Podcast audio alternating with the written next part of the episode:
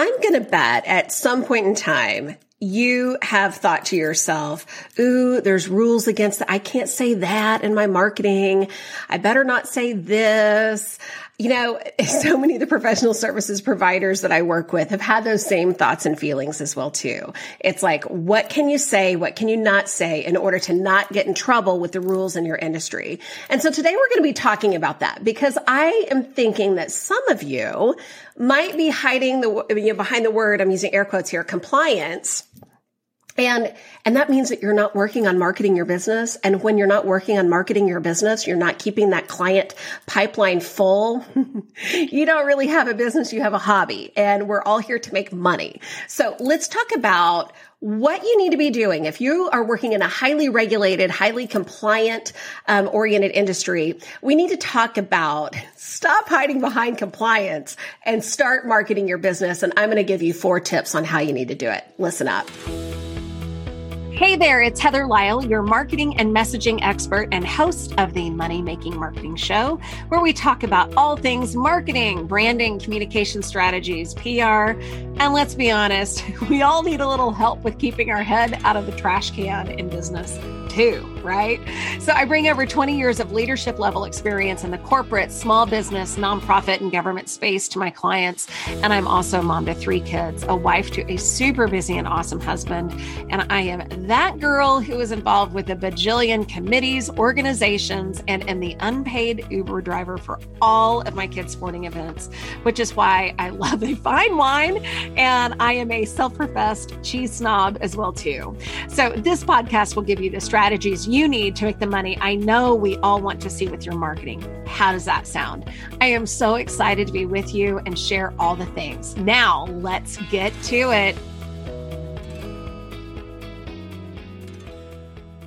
Hey everyone, welcome back. Today's episode is for quite a few of you who are attorneys, accountants, engineers, medical professionals, people that work in a highly regulated, compliant driven industry. Okay. because here's the thing. I have talked to many professional services providers over the years. Again, people just like you, you name it. And one thing that comes over, it comes up over and over and again is I work in a highly regulated business. How do I market myself without getting in trouble? I'm just not going to do it. I'm just not going to get out there, you know? And the problem with that is you're leaving money on the table if you're not getting yourself out there. And there's ways to go about doing it. I work with a lawyer. Okay. We're not giving legal advice on uh, social media and that kind of thing, but we're educating our audiences on what it is that we feel like is going to be, you know, best impactful and helpful for them. What we're hearing our clients talk about and they need to hear, you know, some information and guidance on. We're not giving specific advice. Okay. So with that being said, there are four things I really want to cover in today's episode. We're going to make this down and dirty, quick and easy for you. Um, but first things first, you've got to understand your industry's regulations. Okay. The first step in managing your marketing message, the words that you say, whether it be on social media, email, even out in public, you know, when you're in networking events and that kind of thing, you've got to understand the regulations that apply to your industry, right? So this includes rules around advertising, marketing, promoting your services. You've got to find someone, if you work in a firm or even if you're a solo, you you uh, do some networking, find someone who knows these rules inside and out and leverage their help to help you stay out of trouble. Okay. So number one, understand your industry's regulations. Number two, and this is a biggie, and I say this for every stinking industry. And it is one of my biggest pet peeves. And I swear I point people out on this all the time, but drop the industry jargon, jargon and acronyms in your marketing and your messaging, folks. Like drop it.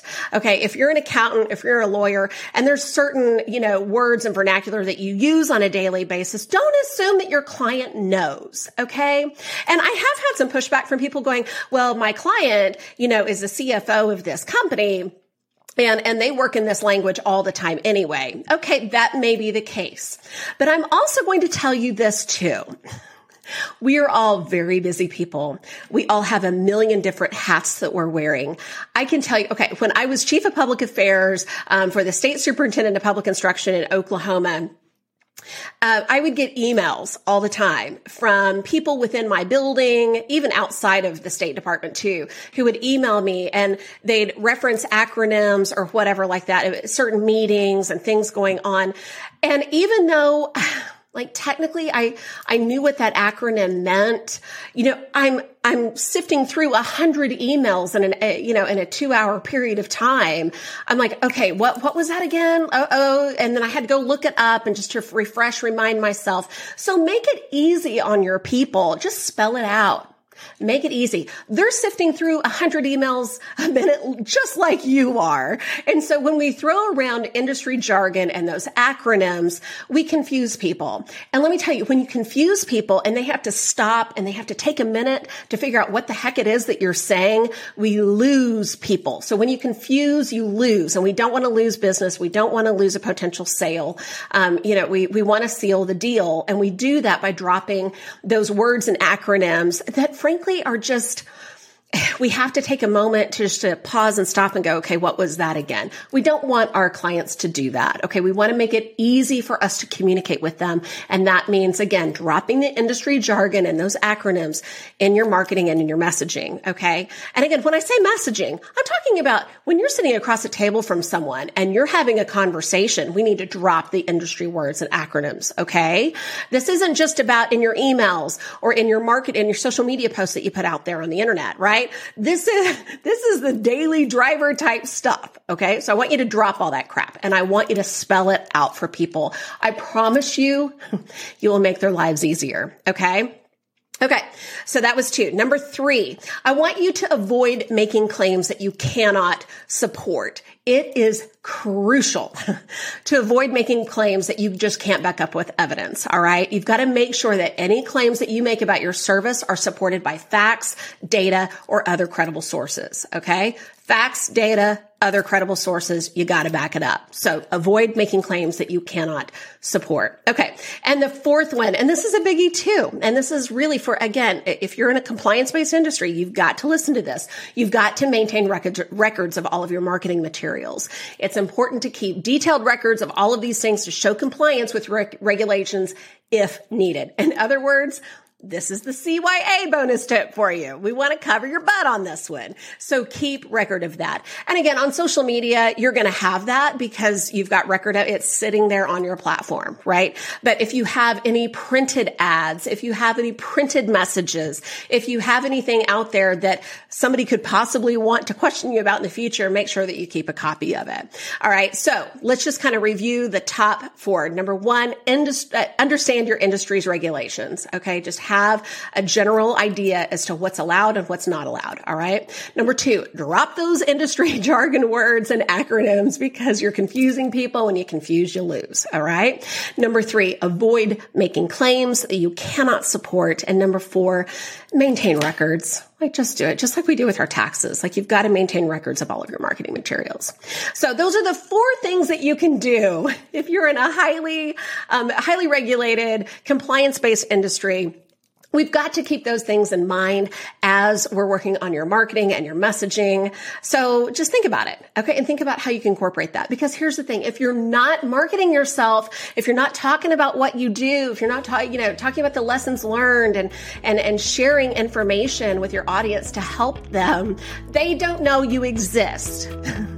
and so we have got to take a hot minute to go, all right, I've got to get myself out there. I've got to keep that client pipeline full. And this is how we do it. All right, that's it for this week. See you next time. Thank you so much for being here with me today. Be sure to connect with me on Instagram at Heather underscore Lisle. That is spelled L I S as in Sam L E. And if you like the show, I'd love for you to give me a five star review on Apple. Just go to the show on your podcast lineup and give me a five star review there. Until next time, I'm wishing you a great week and may your marketing make you lots of money.